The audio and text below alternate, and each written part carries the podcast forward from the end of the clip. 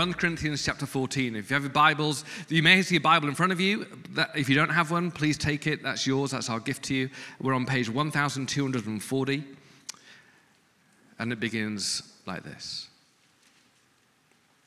Follow the way of love and eagerly desire gifts of the Spirit, especially prophecy. For anyone who speaks in a tongue does not speak to people but to God. Indeed, no one understands them. They utter mysteries by the Spirit. But the one who prophesies speaks to people for their strengthening, encouraging, and comfort. Anyone who speaks in a tongue edifies themselves, but the one who prophesies edifies the church. The word of the Lord. Thanks be to God. Grab a seat. It's my delight. He needs no introduction. Maybe he does, but he's an amazing friend. Tyler from Bridgetown, lovely to have you. Lord, I pray uh, that by the power of your Holy Spirit that has plunged into the inner being of anyone and everyone who calls you Lord, that you would animate the passage that Garrett just read for us and bring it to life in our midst in the next few minutes. In Jesus' name we pray together. Amen. Megumi uh, uh, was asked to joined the church staff that I led in New York City temporarily under the job title Interim Children's Ministry Coordinator, which is code for we need someone to look after the kids, but we don't have any money to pay them. Would you hold us over? Uh, she agreed. Six months into that, I offered her a permanent position on our staff. She said, I'd like to think it over. She later told me she had no interest whatsoever, but didn't know how to let me down gently in the moment and needed some time to figure that out. Uh, she had a great full time gig in the nonprofit world with a pathway toward upward mobility that she was already walking. And as she prayed, she began to feel this pull from God to give up all of that to be a part time children's ministry coordinator at a church plant. Now, in New York City, not unlike LA, a full time job with benefits and upward mobility will get you like half of a shared bedroom with 12 roommates and seven cats in an apartment with asbestos. a full, or, or, I'm sorry, a part time position at a church plant that exists entirely on local donations is an absurd strategy for stability. But she just couldn't shake the sense that God was saying, This is where I'm leading you, follow me, and I'll take care of the rest.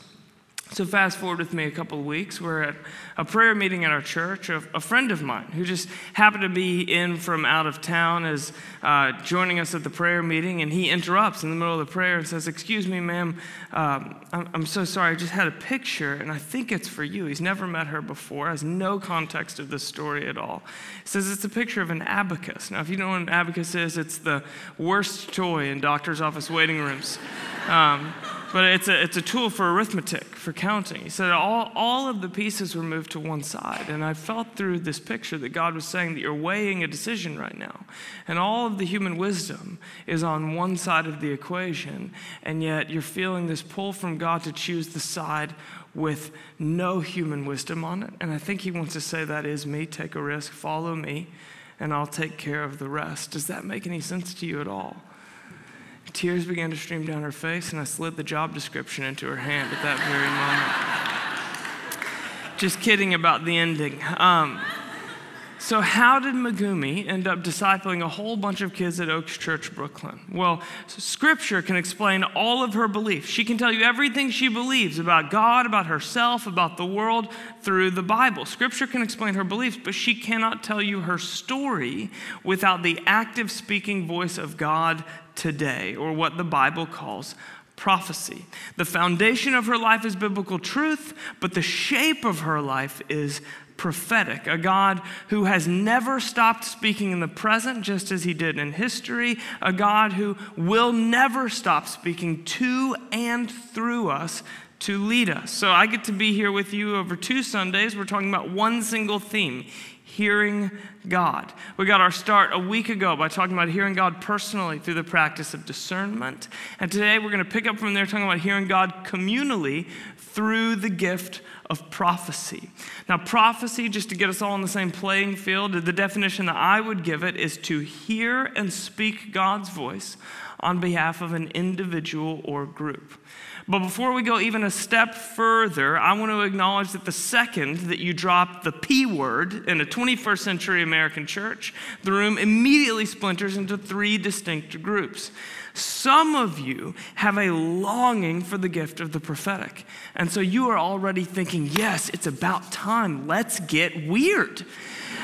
but it's possible to have a good desire to know God in any and every way that He's knowable without actually having a biblical foundation on which to set that desire and grow it in a healthy way. And if that's you, I want to give you a biblical foundation on which to place that desire. Others of you will hear a word like prophecy and you will immediately get more concerned or uncomfortable than you will excited. And that could be because of unfamiliarity. Like maybe you grew up in a church tradition or denomination that more or less brushed aside topics like prophecy and passages like the one that we read from this morning. Or it could be because of a painful past experience, like familiarity with the prophetic. Uh, you might have been on the receiving end of a toxic or manipulative prophetic environment or teacher and therefore the safest place for you to stay is far away from anything that might resemble that place again. And if that's you, I want to explain the incredible gift that God has given us in His voice and why we should long for and pursue it not run from it and fear it in spite of what you may have experienced in the past. And then finally, some of you are thinking, I've got no idea what you're talking about, man. It seems like you think you might be stepping a little bit on controversial grounds, and I'm just thinking this is turning into a pretty long intro. And if, if that's you, then that's probably the perfect starting place. Uh, so today, I want to explore the biblical theme of prophecy three ways biblically, communally, and personally in that order. You ready? I hope so, because I'm gonna do it either way. Okay, so first, prophecy biblically. There is no era of biblical history without the prophetic. The Bible, stripped of prophecy, is a story that will not hold. Why don't we start in the beginning? The very first words in Scripture, Genesis chapter 1.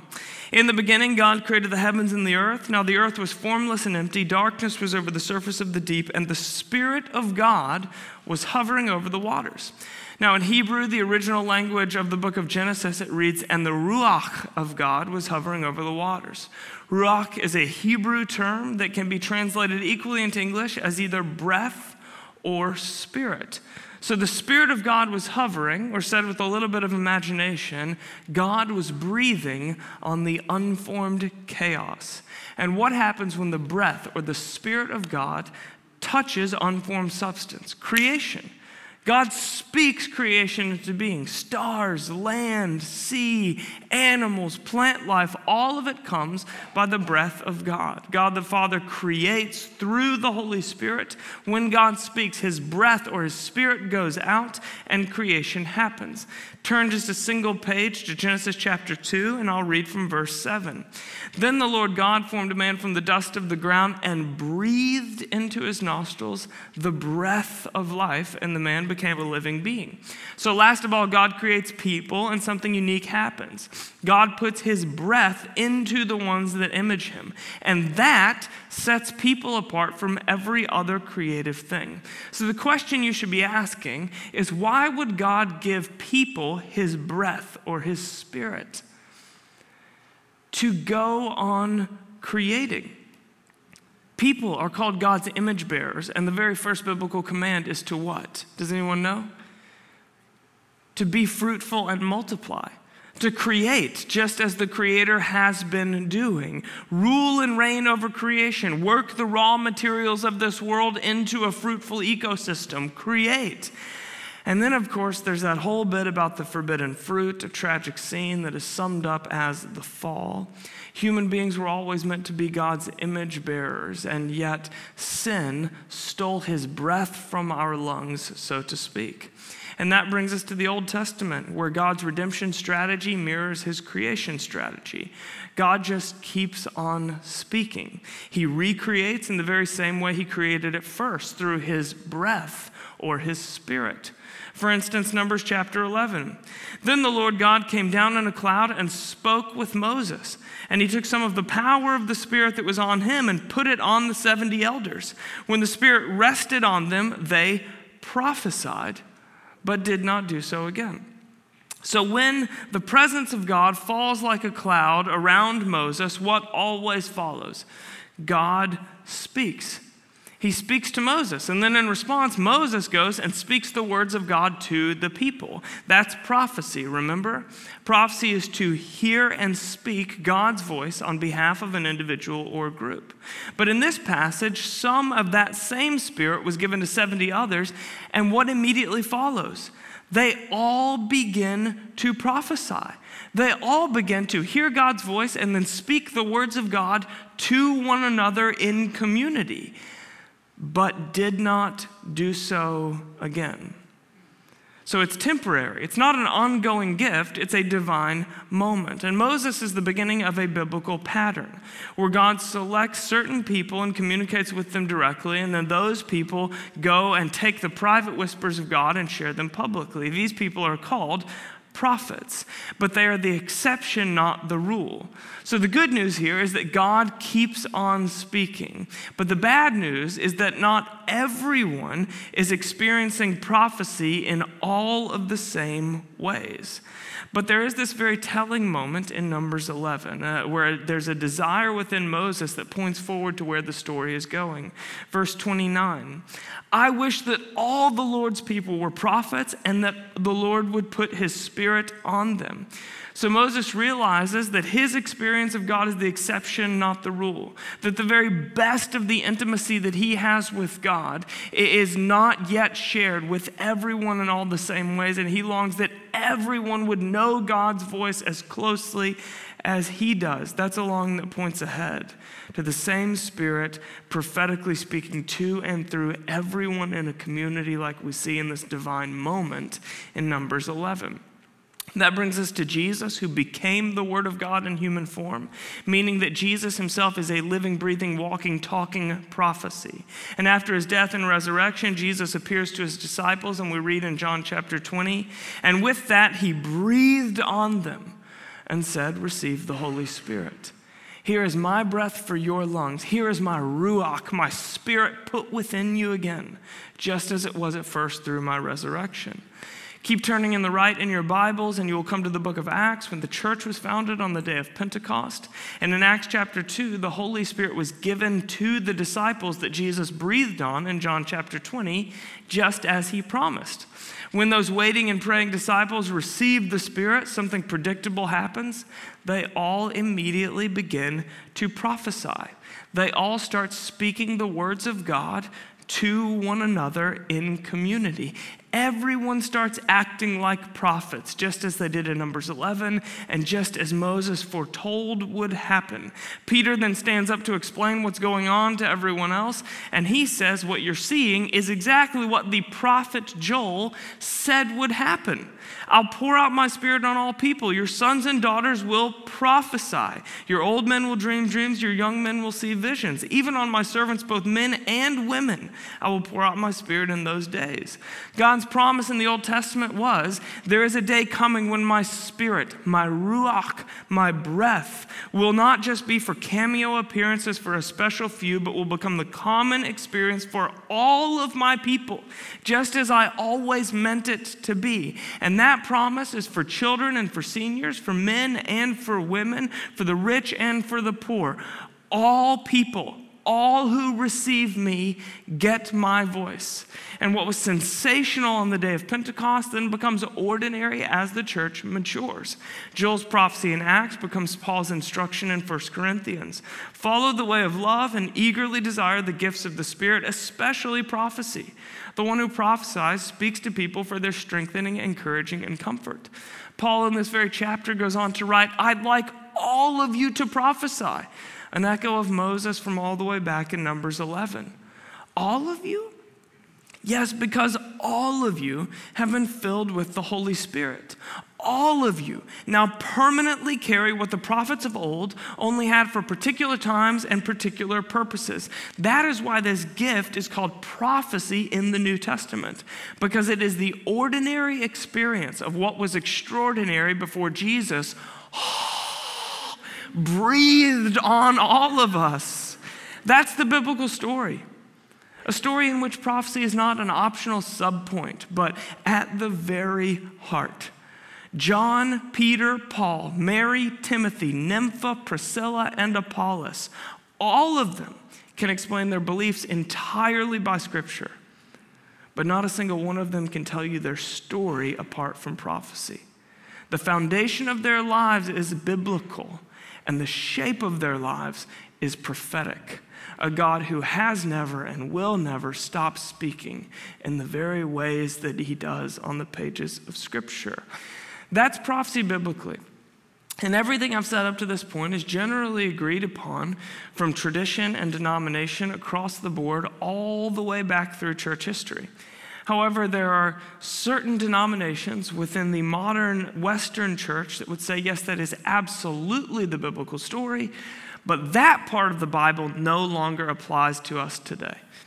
And in my honest and humble opinion, I would say that a theology that God no longer speaks prophetically through his spirit today, uh, as, as, he did at every turn in the biblical story, is a belief that is constructed not on the foundation of biblical teaching, but rather on the foundation of a lack of experience. I've never experienced it, so God must not be into it anymore. But of course, whenever there is a gap, between what the Bible teaches about relationship to God and my experience of relationship to God, that is not a reason for dismissal, it's an invitation further in. It is a gap that God longs to close. And that takes us from prophecy biblically to prophecy communally. 1 Corinthians 14, our teaching text this morning, is the biblical manifesto on the use of the gift of prophecy in the local church. So I want to draw out the four basics of the fundamentals of this passage in these four words ordinary, intimacy, way, and Jesus. So, first, prophecy is the ordinary experience of church life. Here we have an entire chapter of the New Testament devoted exclusively to the use of the prophetic when the church gathers just like this. So, the assumption behind this entire chapter is that when God's people gather, God will be speaking to us through one another. In fact, in the New Testament, the church receives written instruction directly related to the healthy use of the gift of prophecy in the letters to the Romans, Corinthians, Thessalonians, and to Timothy, and in the epistles of Peter, Jude, and Revelation. So it is the common biblical expectation. Dallas Willard, who is as widely respected as anyone is across traditions in the, in the modern church, writes this. If we look at the advice on how to run meetings of the church, or, I'm sorry, at how the meetings of the church were supposed to proceed, as given in 1 Corinthians 14, we see that they assumed numerous people in the congregation were going to have some kind of communication from God, which they would be sharing with others in the group. In other words, if it's the church you're in, expect prophecy. I remember the first Sunday morning of my uh, only sabbatical to this point in my pastoral life. I had spent the previous year saying goodbye to the church that I planted and led in New York City and was about to say hello to the church that I had committed to lead in Portland, Oregon. And I was kind of in a haze from the hectic nature of walking communities through those sorts of transitions and got to settle in for a couple months of rest with my family in Hawaii on the island of Oahu in between those two assignments. But I couldn't stop the wheels that were turning in my head that had been turning for the last year. I couldn't stop rehashing conversations that didn't go the way that I wanted them to, in ways that I wish I had said certain things different. I couldn't stop writing sermons in the back of my mind that I actually didn't have anyone to preach to. It was time to rest, and I knew how to slow down my body But my mind, that was a very different story. And so I remember that Sunday morning as my family was about to walk to the small church that met in a sweaty high school gymnasium down the street from our Airbnb. And I prayed, God, you've brought me here to rest, and I don't know how to rest. I need your help. Please help. Speak to me today. And then we go to this church, and I couldn't really tell you anything about the music or anything that the pastor said from behind the podium. But I can tell you this that at the close of the service, the pastor got up to give a benediction to dismiss the congregation. And this guy who had been sitting in the back walked up with him, and he said, Hey, Jordan here felt like he had a prophetic word for someone. And so I'm going to give him space to share that. And he says, Yeah, you there, just points directly at me. So I saw you walk in, and, and this picture flashed through my mind, and my interpretation of it was that God was saying, This is a man who is here to rest, but he doesn't know how to rest, and I want to teach him. So if that resonates with you at all, I'd love to pray with you after the service. what is that? Oh, that? That's just another Sunday. That's just the ordinary experience of church life if it's the Bible that is forming our expectation for church life. Secondly, prophecy invites intimacy. Humor me for just a second with an exercise. Would you all just close your eyes for one moment? Now, as an experiment, with everyone's eyes closed, I want you to attempt to identify the voice of the speaker.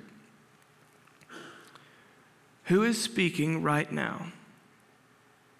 Okay, open your eyes. It was me, right? It was my voice that you heard. How do you know that? Because you know my voice. Which is interesting because most of you have been following Jesus a whole lot longer than you've been listening to me teach. And Jesus himself said in John 10, his sheep follow him because they know his voice. And so if you've been following Jesus a lot longer than you've been listening to me talk, then you should definitely know his voice as well or even better than you know mine. You see, the question isn't, uh, does God speak to me? If our basis for our expectation for God is Jesus himself, the question is, am I listening? But of course, it's not quite that simple, is it? Because for anyone who's ever tried to hear God, experientially, God makes himself available to us, but not always obvious to us. And so hearing his voice does take some practice. It takes tuning ourselves to a different type of listening than you're engaging when you listen to me. And that means that as we are attuning our ears to God's voice and attempting to hear him in a way that he might speak prophetically to me on behalf of someone else, mistakes are going to occasionally be made. Like I, I remember Simon, a, a leader in a uh, church that I previously led, a very close friend of mine. I named my middle son after him. That's how much I revere and respect this guy. And he was on the Metro North one day, which is the train that takes you from the city into upstate New York, meaning it's longer train rides than you get on the subway. And he sits down, and a woman who had purchased the ticket right across from him, he said he immediately felt like God spoke a word related to her vocation that he was meant to share with her. They had a 90 minute train ride, and so he did what any sane person would do and thought, I'm going to wait 89 minutes and then I'm going to share this with her, just in case it gets weird, you know? But the, the prompting just kept getting stronger. And so eventually, uh, right at the beginning of the train ride, he just said, Excuse me, ma'am, I'm so sorry to interrupt you, but I know this is going to sound crazy, but I felt like God spoke to me on your behalf, and I'd love to share that with you if that's okay. Yeah, sure, go ahead. And he describes the word, and he says, Does that resonate with you? And she says, Not at all. I don't even work in that industry. And he's like, Okay, thank you so much. that that is what learning the shepherd's voice feels like. The only way we learn is by risk and obedience. There is no formula, there is only familiarity. So, if we are ever going to tell stories of wide eyed wonder at the power of God through the prophetic, we're going to have to tell some stories of failure we're going to have to be willing to laugh at ourselves because it's God we take seriously, not ourselves. And we're going to have to learn that a prophetic word, when it is offered in humility and love, does not destroy someone if it does not hit the bullseye. Mature families know how to thrive together and they know how to fail together. They know how to celebrate one another and they know how to laugh with one another. And mature churches do too. We learn his voice by risk, so we got to be willing to get it wrong if we're ever going to get it right. And as you take risks on God, his voice becomes more frequent and more familiar. But of course, on the flip side, if you're not willing to risk appearing foolish from time to time, you're going to have a really hard time learning the voice of Jesus and following the shepherd's voice. In the Bible, God does occasionally speak audibly. Like there is that thunderous, this is my son at Jesus' baptism. He occasionally speaks audibly, but most of the time, he speaks in a whisper to individuals. That is God's preferred method of communication. Why? Because of intimacy. Because he is leaning in and longs that we would lean into. He wants us to know him not just in the booming, earth shattering moment but also in the coming and going every day of our ordinary lives and ordinary environments. Prophecy is not an invitation for you to become a world traveling seer who wears gowns made of 100% hemp. Pro- prophecy is an invitation, but you can if you want, I mean, that's on the table. Prophecy is an invitation to lean further into intimacy with God and to know more deeply the voice of your good shepherd in your ordinary, everyday life. Next, prophecy should be weighed. Uh, 1 Corinthians 14 eventually gives instructions not just to the one speaking the prophetic word, but the one hearing and receiving it. Two or three prophets should speak, and the others should weigh carefully what is said. Likewise, in 1 Thessalonians, we're told to test all prophecies, keeping the good and throwing out the bad. So, for the recipient, prophecy should be received freely, but then weighed carefully. We should weigh every prophetic word we receive according to at least this three part method Scripture, Jesus, and trust. Like, first, does it align with the teaching of Scripture? Secondly, does it sound like Jesus? And then, third, do I trust the character of the prophetic voice? There are a whole lot of warnings in Scripture about watching out for false prophets. A good life bears good fruit.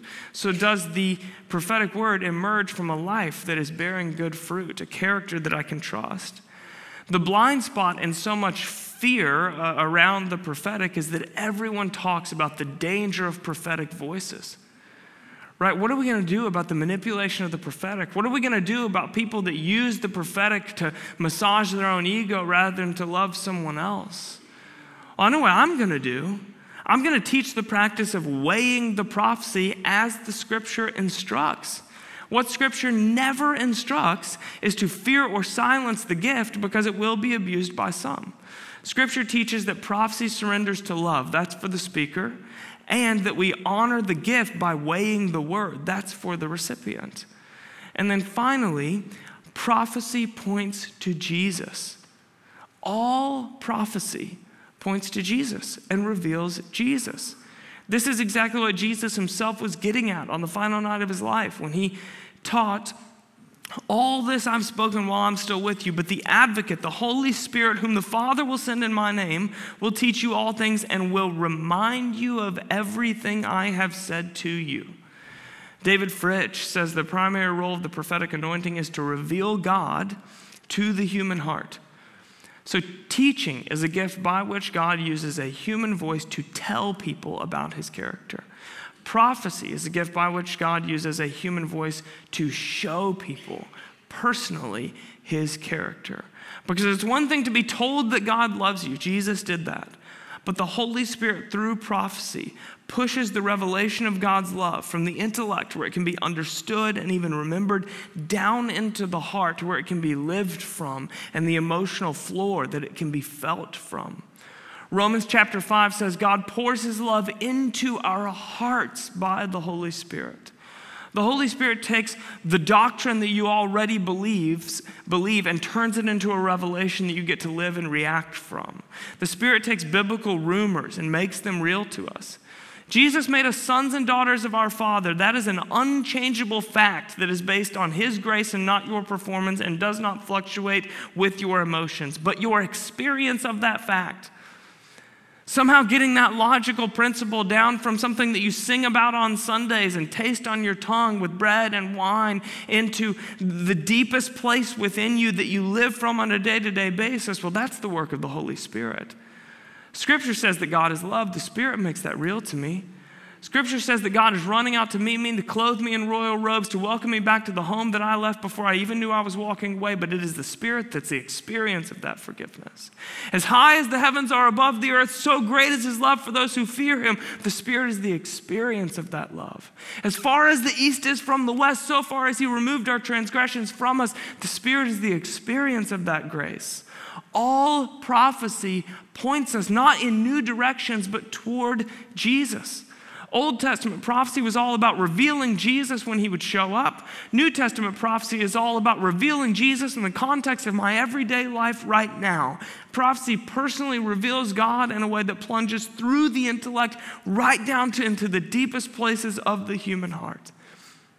I remember helping lead this church retreat with a friend of mine, and it was the very final morning of the retreat. Everyone's about to get home, uh, head back on buses together to the city. And my friend that was helping me lead the retreat stands up after the final teaching and says, Hey, I'm going to take a massive risk here. I felt like God speaking clearly revealed to me that there is one among us who has a suicide note written on their desk at home. And you wrote it before you came on this retreat. And this was a last ditch effort for God to save your life, and you're leaving disappointed and you fully intend to take your life before you go to bed tonight. Is that someone here? And someone pops their hand up. And this guy from the community had crafted a suicide note and left it on his desk back at home. He had given God one last ditch effort to speak to him. He was leaving disappointed. He fully intended to take his own life before dinner that night, and he's alive today, worshiping Jesus and a part of that community. Why is that? Because it's one thing to be told that God loves you, that He's numbered the hairs on your head and the days that you will live, and that He has surrounded you with His love, and that it, it's not time for you yet. But it is quite another thing to be told that Jesus was weeping with you while you crafted that note that He knows every thorn that has gotten stuck in your foot and everything that is causing you to feel the way that you feel and to be in the midst of the moment that you are in your story. That He has numbered your days and knows your individual hairs. And He is saying, it's not time yet. I've got more days for you to live, and I've surrounded you by a community that loves you enough to support you and help you weather this storm. That is when the love of God that you already believe in and recite gets delivered to you personally in a way that you can receive in a moment and start reliving from a resurrection kind of life from that moment forward. Do you see the difference there? One is an unchangeable truth based on God's grace and not your performance, and the other is the experience of those facts in your individual story in a moment. That is the work of the Holy Spirit that often comes through the prophetic. How are we doing? Are you guys tracking? I'm moving quickly because I want to get to the good part. Are you guys tracking? Cool. Okay, one more. Prophecy personally. So if I want to grow in the prophetic, to experience God more and to become a megaphone through which He speaks lovingly and personally to others, where do I start? Four words again, okay? Desire, ask, encourage, guard. I want to tell you how to grow up in this gift. Desire, ask, encourage, guard. First, desire. Follow the way of love and eagerly desire the gifts of the Spirit, especially prophecy. Now, I don't know about you, but when I eagerly desire something, I think about it constantly. I look for every sign of its arrival. I enjoy even the small bits of it that I get before I, I get the whole thing. Like, for instance, I live in a part of the country where we have this thing called seasons. if, if you're a SoCal native, seasons are these changes in the climate and horticulture that sort of mark the passage of the year. And annually, during the waning winter months, I eagerly desire the arrival of spring. By which I mean, I look for every bud on every tree that might indicate that spring is coming soon. I check my weather app constantly to see if it's going to be warming up and the sun coming out. I enjoy a 60 degree day like it's 85 outside. The English eagerly is the Greek zeloo in the original text, which literally means to set one's heart on, to deeply be committed to something. It's a term that Paul uses not just here, but three separate times in this very letter for the posture that any believer should have toward the prophetic. Some people relate to God's voice passively, like, look, if God wants to speak to me, I'm right here, He can come and find me. And behind that posture is often a fear of manufacturing an experience that is something less than purely God and only God. And I get that 100%. I also am completely uninterested in emotion or hype or psychological tricks that I perform on myself. But to relate to God's voice passively is to completely ignore the straightforward teaching of Scripture eagerly desire. Like, think constantly about God's still small whisper. Look for every inkling that He might be speaking to you. Soak up every word from His lips like it is the first day of spring. We in today's church, we tend to eagerly desire better teaching right? We love great teaching and we have favorite preachers. And don't get me wrong, I love sermons and I've got some favorite preachers myself. But nowhere in Scripture are we instructed to eagerly desire the gift of teaching. Now, I think this misconception that, that keeps a lid on the maturity of the modern Western church. This misconception is based, or, I'm sorry, that, that desire, misplaced desire, is based on the misconception that my words, Tyler's words, are the most important ones that are going to be said in this worship gathering today. And God does not see it that way, my friends. See, if God eagerly desires to pass his redemption through ordinary human vessels from one to another, and so we should eagerly desire to hear his voice. God does not want a team with a few star players. God wants a team where everybody gets to play. And if we really believed that, we would eagerly desire prophecy. If we really believe that God is generous and abundant and tenacious in his pursuit of every last soul, but equally stubborn and insistent on bringing about redemption through the likes of ordinary people like you and me, then maybe we'd be more likely to ask, God, is there anything you want to speak to me today on behalf of a brother or sister?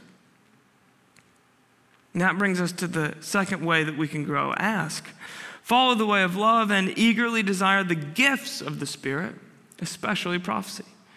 You see, the gifts of the Spirit are just that they're gifts, they're not techniques. And a gift is not something you master, it's something you receive. So, do you want to increase in the gift of prophecy? Then ask for it. Pray. Tell God that you want it. But don't just ask generally, ask specifically. Meaning, don't just tell God what you want, but tell God why and how, or why you want it and how you will use it if He gives it to you. Uh, you see, when we get specific in our asking, then our desire for a gift like prophecy can be refined by love. Uh, our motives get kind of picked apart as we articulate them aloud to God. Our ego gets weeded out of the desire. We are made more mature recipients of His power when we don't just ask, but ask specifically. Follow the way of love, we are told, and eagerly desire the gifts of the Spirit. You see, prophecy is a gift for building up the church precisely because prophecy surrenders to love. Prophecy becomes dangerous when it is done by any motive less than selfless love.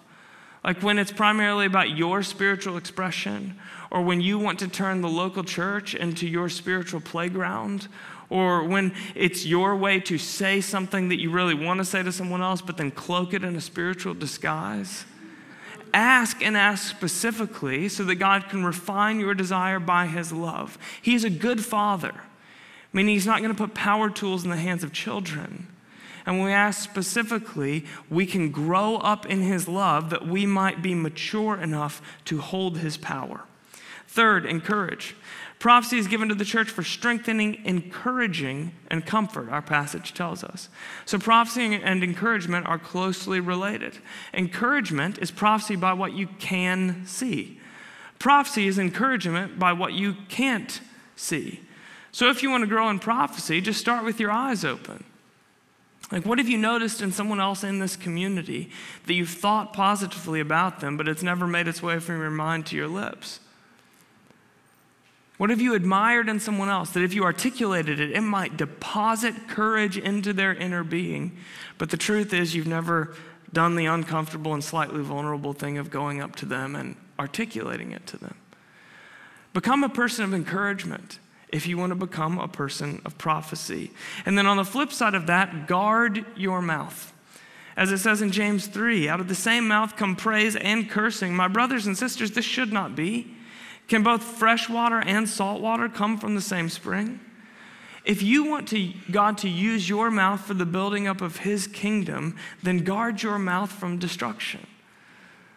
Like, do you curse casually or joke crudely when it gets a rise out of someone else? Do you find yourself frequently gossiping under the guise of venting or uh, in, in the company of someone that you think is trusted enough to say this thing about someone else who's not there to defend themselves in front of? If you want God to use your mouth to build someone else up, then don't use the same mouth to tear someone down. Prophecy is not ignorance to a person's faults. But neither is it about the correction of faults. Prophecy is not about the calling out of the false self, it's about the wooing and the romancing of the true self. A word of prophecy is to reach into someone's inner being and to call them by the name that God called them at first so you can pull that truest and deepest part of them up to the surface. So if you want God to use your mouth for blessing, make it your ambition to eliminate cursing from your mouth. Make your mouth a pure sp- or a spring of pure water, to borrow an illustration from James. So I'll land here for today. Back to that community I led in New York. There was this one particular weekend when my friend Pete was in from London to preach in Brooklyn a few years back. And at the end of teaching, after he closed in prayer, he said, I've got this nagging thought, and it just might be God, so I'm going to go for it. I think there's someone in this room, and you're really self conscious about your teeth. And it's sort of like looms over you all the time. Like you, you've learned to try to keep your lips shut and you try even to hide your smile or cover up your laughter. You never stop thinking about it. And earlier that morning, uh, Pete had preached at our sister church across the city. And so he said, he added, Look, and to be completely honest, I shared this exact same word over at the other service earlier this morning, and no one responded. So it's quite possible it's just the weird burrito that I ate for dinner last night, but maybe it's God, so I'm, I'm going for it again. So if that's you, I think that God is highlighting that today because he wants to reveal his love to you right in the very personal place of your hidden embarrassment and maybe even shame. And as he says that, this guy comes from the back, weeping, like down the center aisle of the church, and just falls into Pete's arms at the front of the church. And he says, I was at the other service this morning across town, and you shared that word, and I knew that it was for me, but I just didn't have the courage to come up. And I left and I couldn't stop thinking about it. And so I prayed and I said, All right, God, I'm going to get on the subway. I'm going to go all the way across the city. And if he says the exact same thing again, I'll know it's you. And this time I'll respond. And he's just weeping at God's individual pursuit of him. God's relentless desire to pour his love into this guy's heart by the Holy Spirit. But that's not the end of the story. My friend Natasha also responded that morning, and I went to pray for her. And she said, Tyler, I was intent on telling you today that I'm out. That I've been wrestling with doubt for a while, and I'm not sure if I believe this stuff, but all I know is that I'm tired of trying to sort out those questions from within the context of this local community. I just can't do it anymore. I'm out. But if that's who God is, if he's powerful enough to speak everything into being just by the breath of his lips, but he's also personal enough to use that same breath to speak love into something as small as someone's insecurity around their smile, if he's really that powerful and that gentle, that mighty and that loving, then I want to know him. And she began a journey that day. And if you fast forward six months, she was growing increasingly into a person of prayer. And if you fast forward another 12 months, she was heading up a team that opened a storefront house of prayer on Broadway in New York City. But the story's still not over. Within the last year, a woman approached me at one of our worship gatherings at the church that I now lead in Portland. She worked in the medical field and had happened to be in Portland all the way from Florida for a medical conference. And she explained to me that she'd been listening to our podcast for a while and thanked me through emotion and gratitude and handed me this letter that I opened several days later. And when I opened the letter, she went on to tell me her story that she had been recommended a sermon from Bridgetown Church on the topic of prophecy in, fall in the fall of 2001.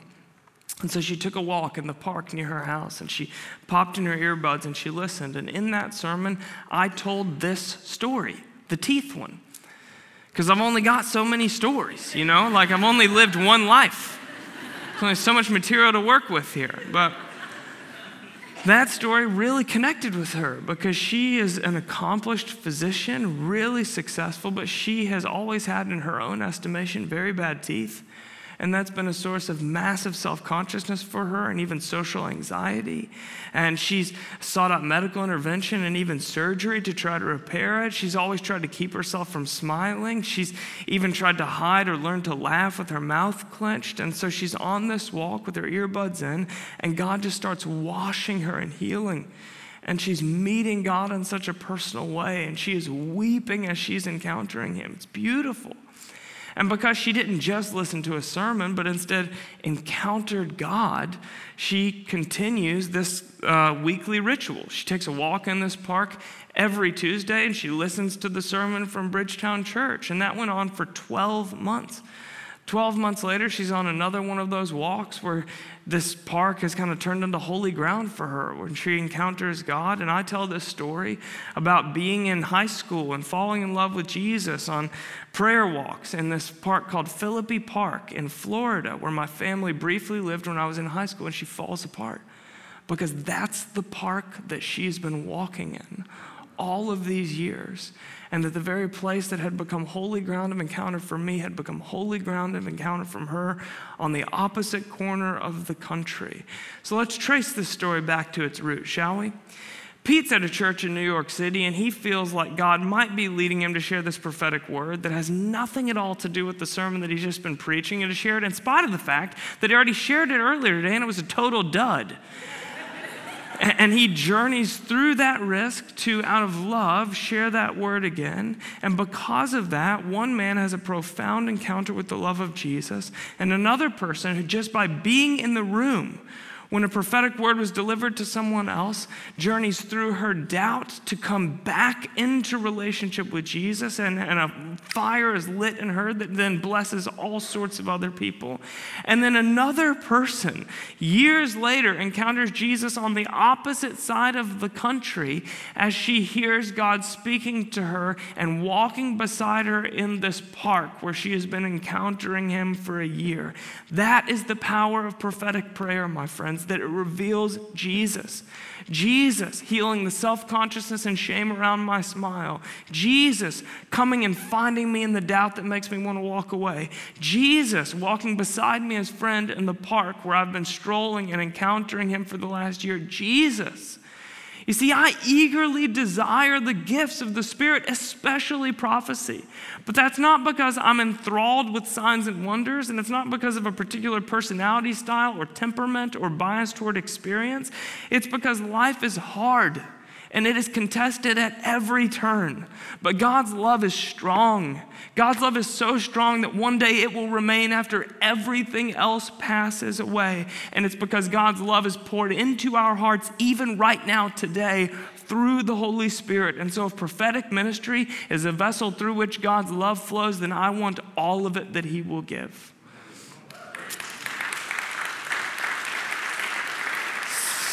So, why don't we try it? Yeah? Let's stand together.